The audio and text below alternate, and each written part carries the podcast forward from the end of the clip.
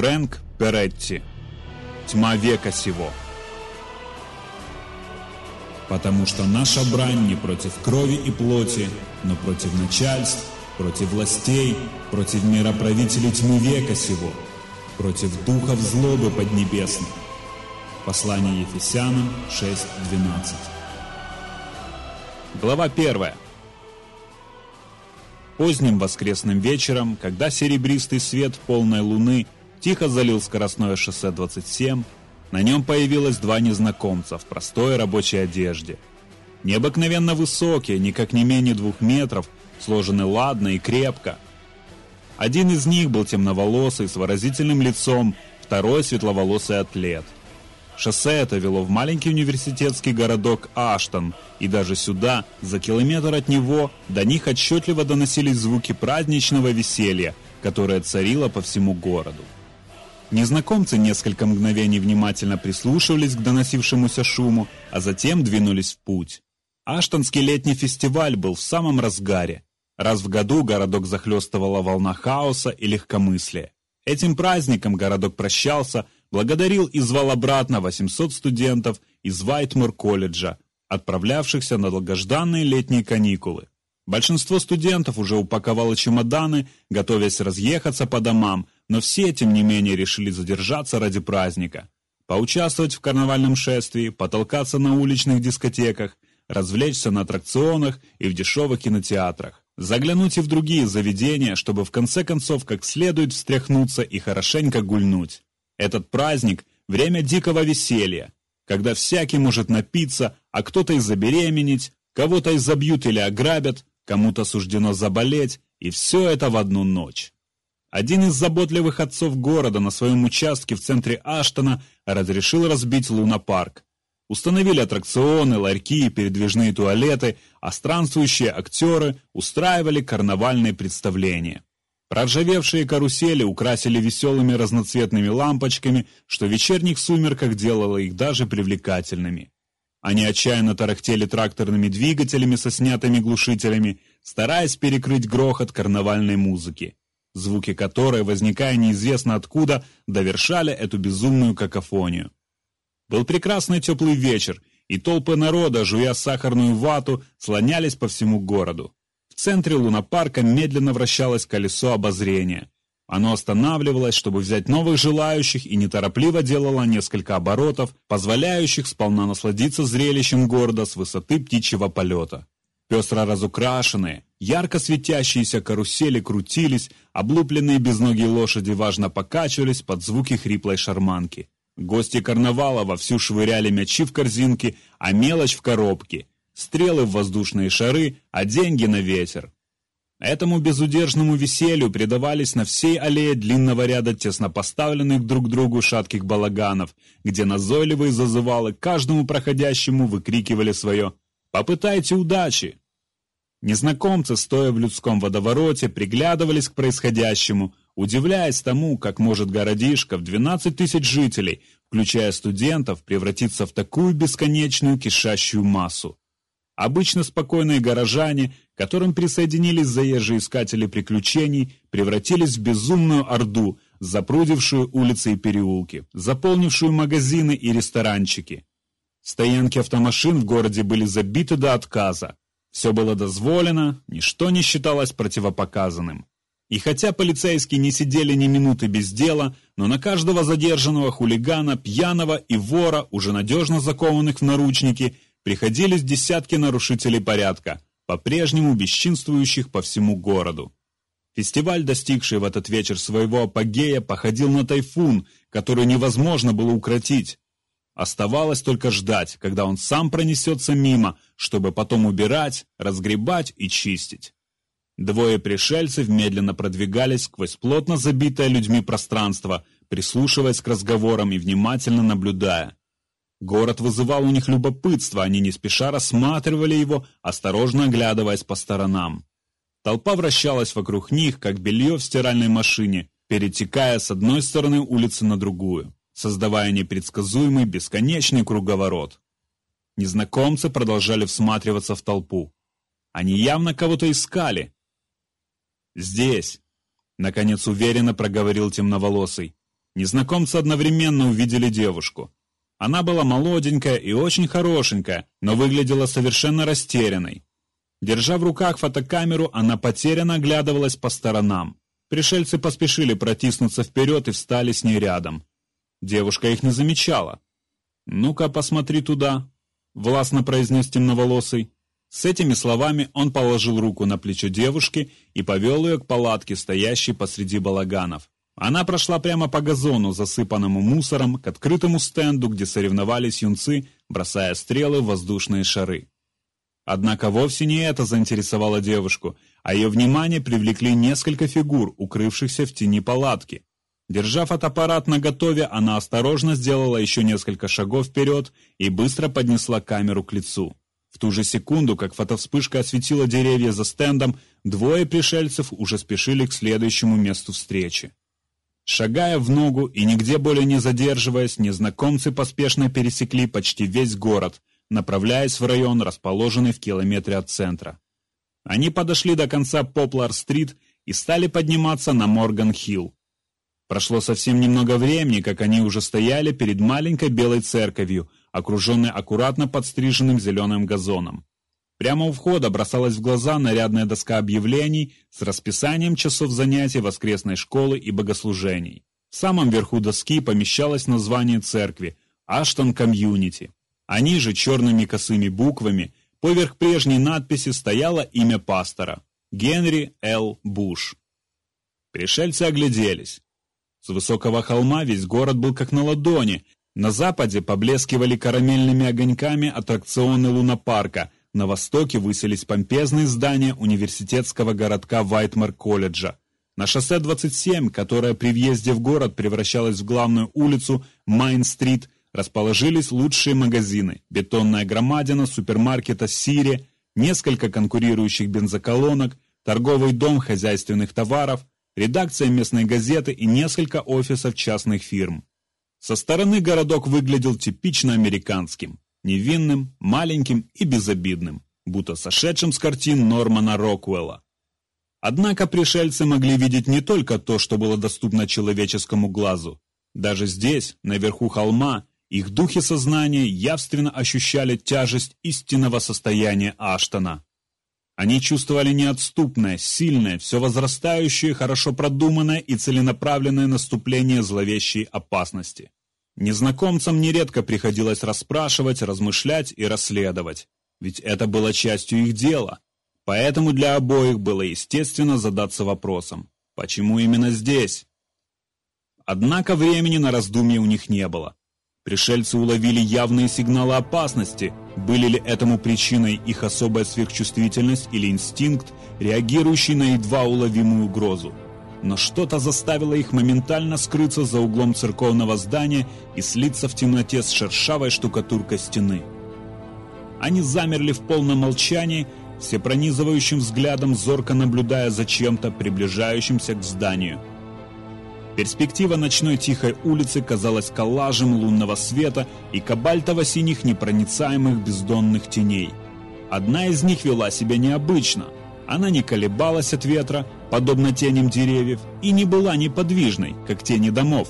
Нет, она кралась вдоль улицы, приближаясь к церкви, мелко дрожа при каждом осторожном шаге. Казалось, эта тень поглощала в себя весь свет, все освещенное пространство, встречающееся на ее пути, как будто была черной бездонной дырой. Однако эта странная тень имела свою форму, форму какого-то живого существа – и чем ближе она приближалась к церкви, тем явственнее был различим скрежет когтей, царапающих мостовую, и тихий шелест тонких перепончатых крыльев. Хотя у существа имелись и руки, и ноги, но, похоже, оно передвигалось без их помощи. Оно пересекло улицу и затем поднялось по ступеням церковной лестницы. Его похотливые выпученные глаза отражали свет луны, который смешивался с их собственным желтым блеском. Бугристая голова возвышалась над сдернутыми плечами, зловонный красноватый дым шипением струился сквозь ряды острых мелких клыков. Существо то ли посмеивалось, то ли кашляло. Шипящий звук, поднимавшийся из глубины глотки, был похож и на то, и другое. Распрямившись, оно встало на ноги, оглядываясь в царящей вокруг тишине. Его черная, как у летучей мыши, пасть скривилась в ухмылке, превратившей морду мерзкого создания в отвратительную маску смерти. Страшилище подобралось к самой двери. Черная рука прошла сквозь нее легко, как сквозь воздух. Тело поддалось вперед и стало просачиваться сквозь дверь, но успело продвинуться только наполовину. Внезапно жуткое существо отпрянуло назад, наткнувшись на какую-то преграду, и, описав в воздухе дугу, кубарем скатилось с лестницы. Пар его дыхания прочертил красную спираль в ночном воздухе. С жутким воплем бешенства и возмущения омерзительное чудовище поднялось с тротуара и уставилось на дверь, которая повела себя необычно – не дав существу проникнуть внутрь. Перепонки крыльев у него за спиной задрожали, начиная расправляться под напором воздуха, и мерзкое создание с ревом стремительно ринулось головой на дверь. Проскочило сквозь дверь, пронеслось по вестибюлю и врезалось прямо в облако ослепительно-белого света. Существо вскрикнуло и в страхе закрыло глаза, а затем почувствовало, как тяжелая, могучая рука сдавила его, словно клещами. И в то же мгновение страшилище вышвырнули вон, и оно тряпичной куклой вылетело на улицу. Но гнусное исчадие развернулось и вновь кинулось на дверь. Крылья судорожно бились и трещали. Красные испарения с шипением клубами вырывались из ноздрей. Острые когти были выпущены для атаки, и жуткий вой, подобный вою сирены, раздирал всю глотку. Как стрела в цель, как пуля в мишень, чудовище врезалось в дверь и ощутило, как его внутренности разрываются на части. Взрыв, удушливое зловоние, последний крик, судорожный взмах ног и рук, и все исчезло.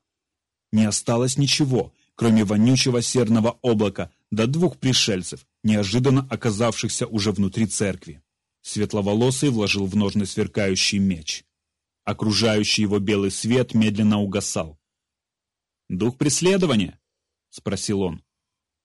«А может, сомнения или страха, кто знает?» Пожал плечами его спутник. И, по-моему, один из самых незначительных. Да, никогда не встречал такого слабого. Я тоже. И сколько же тут бесов, как ты думаешь? Больше, чем нас. Намного больше. Они повсюду и не тратят время зря. Я это знаю, вздохнул светловолосый атлет. Но что они тут делают? Мы никогда не видели такого скопления демонов, по крайней мере, здесь.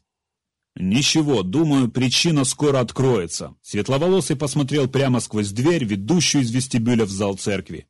«Давай-ка взглянем на мужа Божьего». Они направились по узкому вестибюлю в зал. На находящейся здесь доске объявлений можно было прочесть призыв к сбору продуктов для нуждающейся семьи, приглашение присмотреть за детьми и просьбу молиться за больного миссионера. Было здесь и написанное крупными буквами напоминание о собрании членов церкви в следующую пятницу. На другой стене висел отчет о сборе пожертвований, которые значительно уменьшились за последнюю неделю. Так же, впрочем, как и число прихожан от 61 до 42.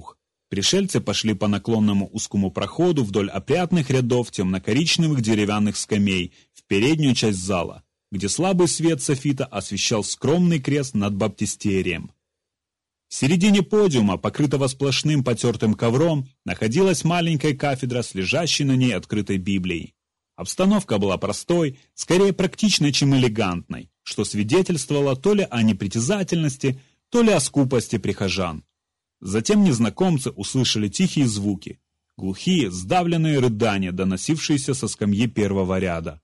Там стоял на коленях молодой человек, даже слишком молодой и легко ранимый, подумал в первое мгновение светловолосый. Юноша был погружен в глубокую искреннюю молитву. Он крепко сжал руки и склонил голову на жесткую скамью. Его лицо являло собой картину скорби, любви и боли.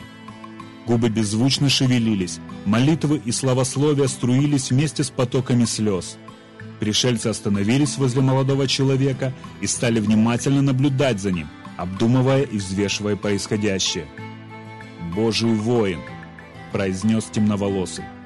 Его спутник тихо ответил, скорее обращаясь к самому себе, не сводя глаз с убитого горем сокрушающегося молодого человека. «Да, это он. Я не сомневаюсь в этом. И даже сейчас молится.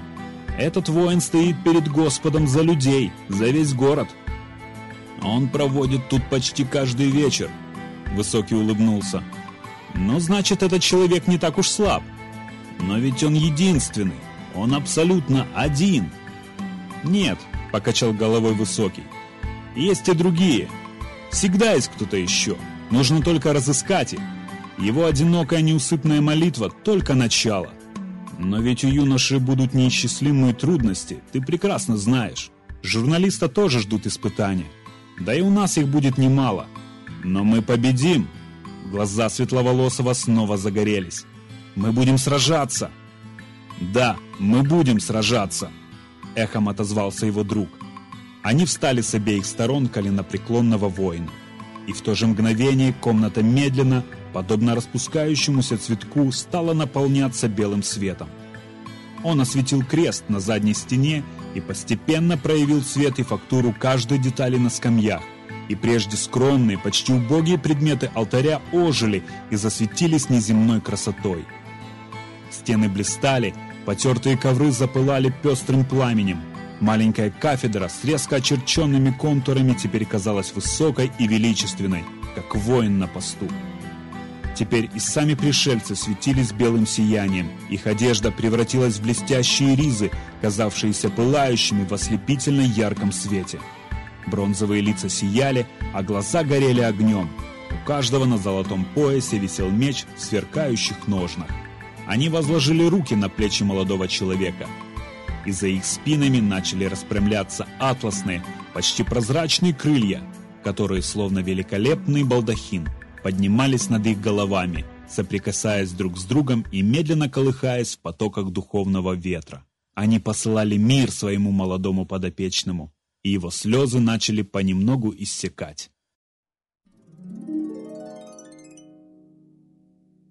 Аштон Кларион была типичной газетой маленького провинциального городка, небольшого формата, скромной, временами не слишком организованной и несколько старомодной. Другими словами, она была печатным, черным по белому отражением состояния самого Аштона.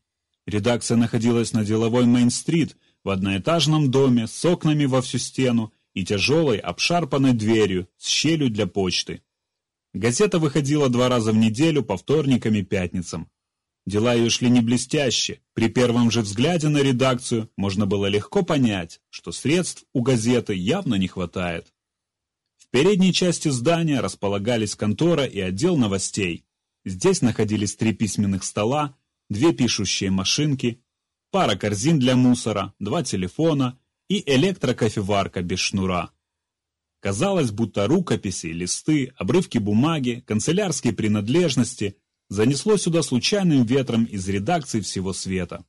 Старая, потертая невысокая перегородка Невесть, как попавшая сюда с какого-то заброшенного вокзала, отделяла рабочую часть редакции от приемной. И, конечно же, над дверью висел маленький колокольчик, слабо дребезжащий при входе и выходе каждого посетителя.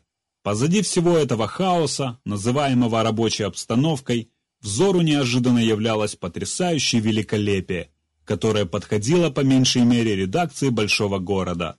Застекленная контора редактора. Это было и впрямь смелым нововведением. Главный редактор, владеющий Кларион, до недавнего времени был репортером одной из ведущих газет Нью-Йорка, и иметь кабинет со стеклом во всю стену было мечтой его жизни. Нового редактора и хозяина звали Маршал Хоган. Это был сильный, зрелый и напористый человек, которого его сотрудники и наборщики, секретарша, которая писала статьи и собирала объявления, и выпускающий редактор и репортер, а заодно и обозреватель Кларион, то есть абсолютно вся маленькая редакция, любовно называли Аттила де Хоган, подразумевая его физические и душевные качества. Он купил эту газету несколько месяцев назад. Энергия и напористость журналиста большого города разительно контрастировали с безмятежным существованием сотрудников редакции, что время от времени приводило к неизбежным конфликтам. Маршал стремился придать газете настоящий размах, сделать ее более интересной и организовать работу так, чтобы всему было свое время и все находилось на своем месте. Но перебраться из Нью-Йорк Таймс в Вашингтон Кларион было все равно, что попасть в сонное царство. В этой маленькой редакции все делалось не спеша. Так что неуемная энергия маршала наталкивалась на собирание кофейной гущи для компостной кучи в саду секретарши или ликование по поводу того, что кто-то, наконец, принес долгожданную статью на волнующие общественные темы, напечатанную на листах, запачканных пометом волнистого попугайчика. Но, как и всегда, по утрам в понедельник работа шла полным ходом, не давая времени на раскачивание после уикенда. Очередной номер нужно было срочно довести до готовности, и весь персонал находился в состоянии предродовых схваток. Сотрудники редакции безостановочно сновали между своими рабочими местами и корректорской, находившейся в глубине редакции. Руки их были заняты всевозможными бумагами, монтажными листами, статьями и объявлениями, которые нужно было срочно набрать свежими гранками и клише всевозможных размеров и видов, предназначенных для иллюстрации новостей. В ярком свете ламп, в редакционном шуме и суете над макетным столом склонились маршал и Том, ответственный редактор. Они собирали предстоящий номер Клариона из отдельных разлетающихся во все стороны кусочков текста и вырезок. Это подходит сюда, а это нет. Нужно перенести на другую страницу. Этот материал занимает слишком много места, а чем заполнить пустые места? Маршал начал раздражаться. Подобная история повторялась каждый понедельник и четверг. «Эдди!» — крикнул он, и его секретарша тотчас откликнулась. «Иду!» Сотый раз он говорил ей. «Гранки должны лежать в корзине на столе, а не просто на столе, и не на полу, и не...» «Я и не кладу их на стол», — запротестовала Эдди, спеша в редакторскую с горой свежих гранок в руках. Эдди была решительной, маленького роста женщиной лет сорока, обладающий всеми необходимыми качествами для того, чтобы противостоять натиску бесцеремонного маршала. Она лучше, чем кто бы то ни было, и прежде всего лучше своего нового шефа знала, где в каком месте найти ту или иную вещь. «Я положила страницу в твои маленькие симпатичные корзиночки, точно так, как ты просил». «А как тогда они попали на пол?» «Ветер сдул, маршал, ветер!» «И не мне тебе говорить, откуда он взялся». «Ладно, шеф, прервал их Том. Сейчас готовы третья страница, четвертая, шестая и седьмая. А как с первой и второй? Что делать с пустыми полосами? Тут мы поместим захватывающий репортаж Бернис о фестивале с потрясающими снимками, как только она отклеится от своего стула и принесет нам материал. Эдди? Слушаю. Честно говоря, Берни запаздывает на целый час. Позвони ей еще разок. Только что звонила, никакого ответа. С ума сойти! Их прервал Джордж, человек маленького роста, уже на пенсии, продолжавший, однако, работать наборщиком. Может, подойдет материал о пикнике женского комитета? Я как раз его заканчиваю, и фотография миссис Мармазель достаточно пикантна, чтобы дать повод для открытия судебного дела. «О!» – простонал маршал. «Прямо на первой полосе. Только этого не хватало, чтобы окончательно испортить нашу репутацию. «Ну так что теперь будем делать?» – спросила Эдди. «Был кто-нибудь на фестивале?» «Я ходил на рыбалку», – ответил Джордж. «Этот фестиваль для меня слишком бурный». «А мне жена не разрешила», – вставил Том. «Я видела кое-что», – откликнулась Эдди. «Садись и пиши», – приказал маршал. «Это самое большое событие года в нашем городе. Должны же мы как-то отреагировать». Зазвонил телефон. «Спасена ударом гонга», – произнесла с надеждой Эдди, поднимая трубку. «Кларион, доброе утро!» Внезапно лицо ее просветлело. «Привет, Бернис! Куда ты запропастилась?» «Ну где она там?» – нетерпеливо потребовал ответа маршал. Эдди слушала, и лицо ее вытягивалось от удивления. «Да ну, успокойся!» «Да, конечно, не огорчайся, мы тебя вытащим!» «Ну так куда она подевалась?» раздраженно фыркнул маршал. «Она арестована и находится в полиции», ответила Эдди и посмотрела на него с явным укором.